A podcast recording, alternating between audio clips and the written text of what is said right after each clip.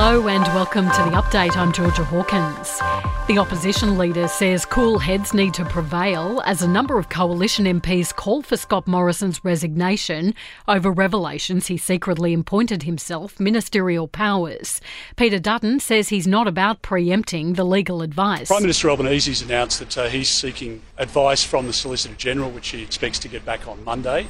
I think we're better to wait for that legal advice uh, before uh, you make any decisions about uh, you know, what should occur next. Two boys are recovering in hospital after allegedly being stabbed by their mother in Adelaide. The woman is accused of pulling over on a motorway, taking the eight and three year olds out of a car and attacking them with a knife. Other drivers stopped to intervene before police and paramedics arrived. Obesity rates are on the rise across the globe as a result of the pandemic. Decreased movement in lockdown and increased stress are being blamed for the excessive weight gain. Latest travel data shows holidays are the biggest reason Aussies are heading overseas again.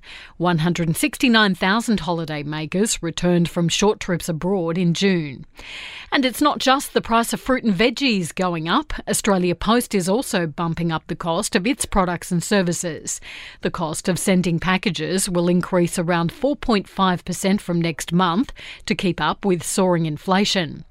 In sport, the Newcastle Knights will wait until the NRL's integrity unit has completed its investigation before considering any punishment for Kalyn Ponga and Kurt Mann.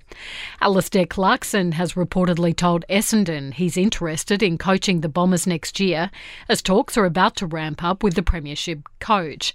The Bombers board is meeting today to discuss Ben Rutten's future.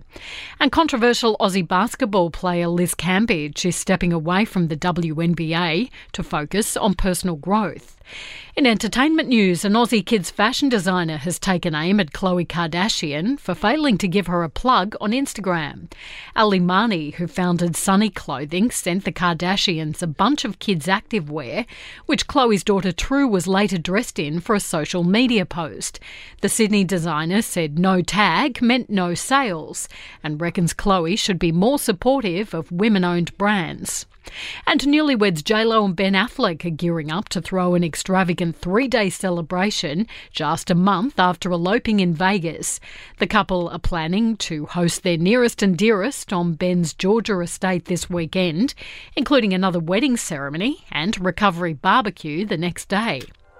And that's the latest from the Nova Podcast News team. We'll have another episode of The Update for you tomorrow.